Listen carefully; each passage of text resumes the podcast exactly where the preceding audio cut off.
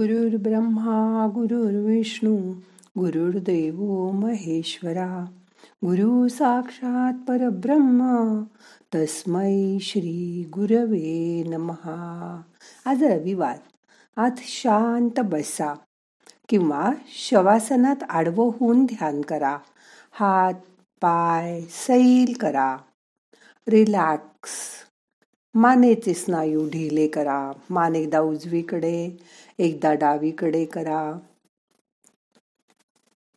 आपण ध्यानामध्ये एकाग्र व्हायचा. जगाला विसरायचा प्रयत्न करतो. डोळे अलगद मिटा. स्वतःशी बोलायचा प्रयत्न करतो. त्यात जे अडथळे येतात ते कसे दूर करायचे ते आज बघूया ध्यानात. मुळात आपण मनात अहंकार आहे. इगो आहे.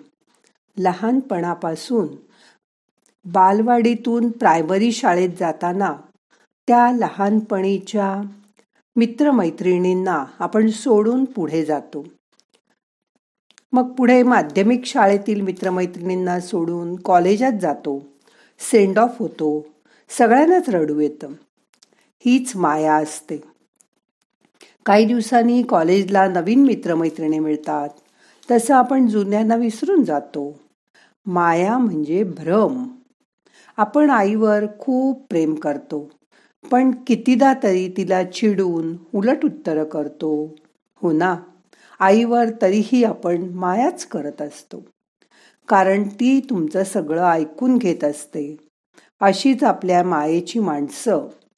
म्हणजे आपली बायको नवरा मुलं. समजा त्यांच्यापैकी कुणाला ताप आला की तुमचं एक मन म्हणतं आज त्याला ताप आलाय. मग आज ध्यानाला बसू नको का? आता एक साधा प्रश्न. तू ध्यानाला बसताना त्याला जर दोन ताप असेल तर तू काळजी केल्याने तो काय एक ताप होणार आहे का? मग उलट ध्यानात शांत बसल्यावर असा विचार करा. आजारी माणूस बोलून चालून आजारीच असतो. पण तुम्ही जर गोंधळून गेलात तर चालेल का? पुष्कळ वेळा थोड्या वेळापुरती आलिप्तपणे माया करणं जास्त हितकारक असतं. कसं? अशा वेळी मनाला डिटॅच करा. भलत्या वेळी काळजी करत बसू नका. उलट तुम्ही ध्यानात शांत व्हा. मगच ध्यानातून उठल्यानंतर तुम्ही त्या व्यक्तीची चांगल्या प्रकारे सेवा करू शकाल. थोडक्यात माया ही त्यावेळी निर्माण झालेली गरज आहे. त्या त्यावेळी ती निर्माण होते. मायेच्या माणसाला इंग्लिशमध्ये रिलेटिव्ह म्हणतात. मराठीत त्याला आपण नातेवाईक म्हणतो. नाते. म्हणजे काय? ना अधिक ते. म्हणजे नसते ते. नाते. संस्कृतमध्ये याला ऋणानुबंध म्हणतात. म्हणजे ऋण असतं एकमेकावर उपकारांचं. तेवढ्यापुरतं. पण कर्जफेड झाल्यावर म्हणजे आपण सेवा केल्यावर काही उरत नाही. हा जो ऋणानुबंध असतो हा तेवढ्यापुरता असतो हे लक्षात ठेवा. कालांतराने ह्यात बदल होत जाणार आहे. मोठा श्वास घ्या सावकाश सोडा. काही वेळा नातेवाईकांसाठी तुम्ही राब राब राबता पण त्यावेळी तुमच्या शरीरातील पेशींना तुम्ही काम करायला लावता तांबडता.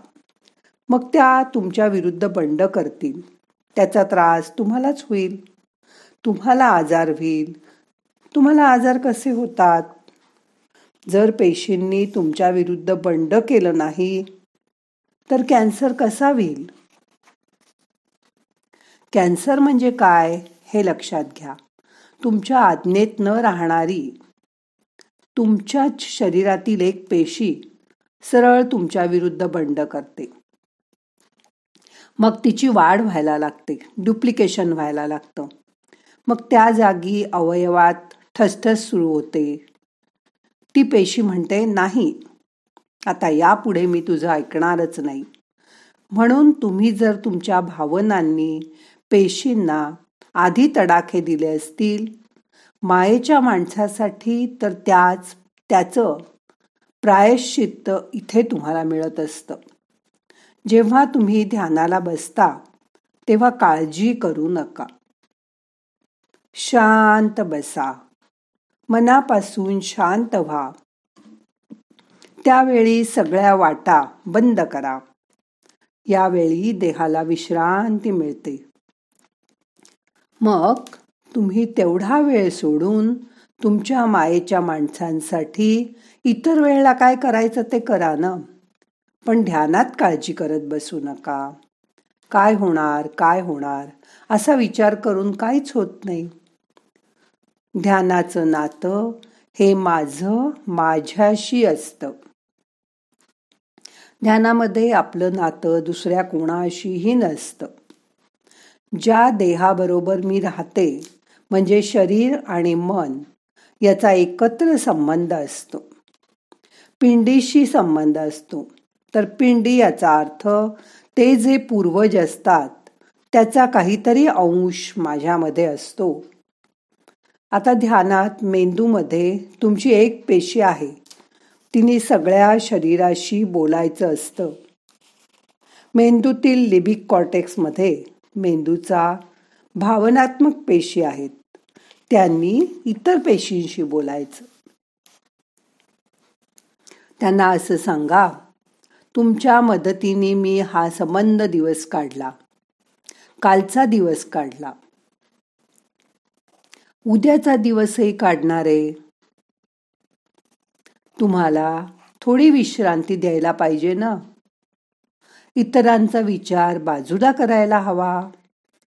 तुमच्यासाठी मी कृतज्ञ आहे. दिवसभर मी तुमच्याबरोबर काम केलं.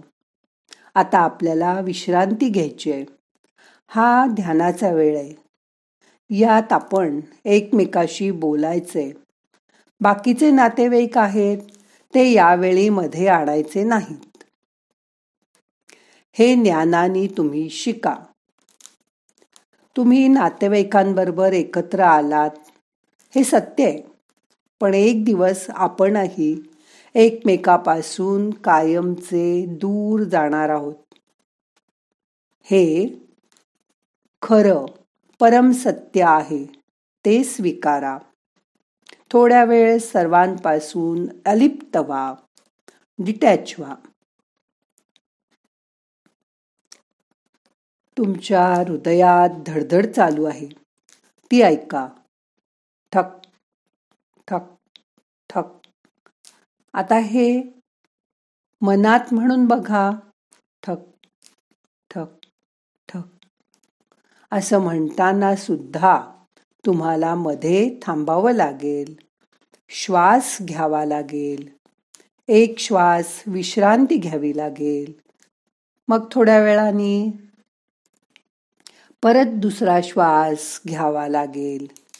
ही बुद्धींनी घेतलेली विश्रांती म्हणजे ध्यान. आपण आता रोज एक एक असे सहा दरवाजे बंद करत जाऊ आणि सफल अशी ध्यान अवस्था आणायचा प्रयत्न करू. मग ही शांत अवस्था लवकर येऊ लागेल. आता मन शांत झालंय रिलॅक्स झालंय. मिनिटभर आपल्या पेशींशी बोला. शांत व्हा.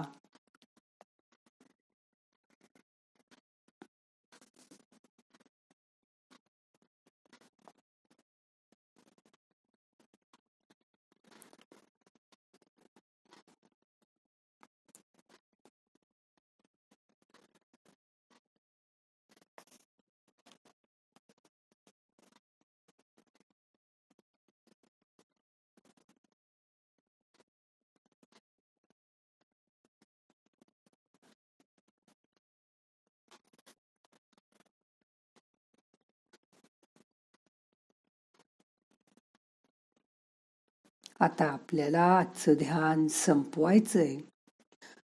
मनाला जाग करा अलगट डोळे उघडा उठून बसा. प्रार्थना म्हणूया नाहम करता हरि करता हरि करता हि केवलम. ओम शांती शांती शांती.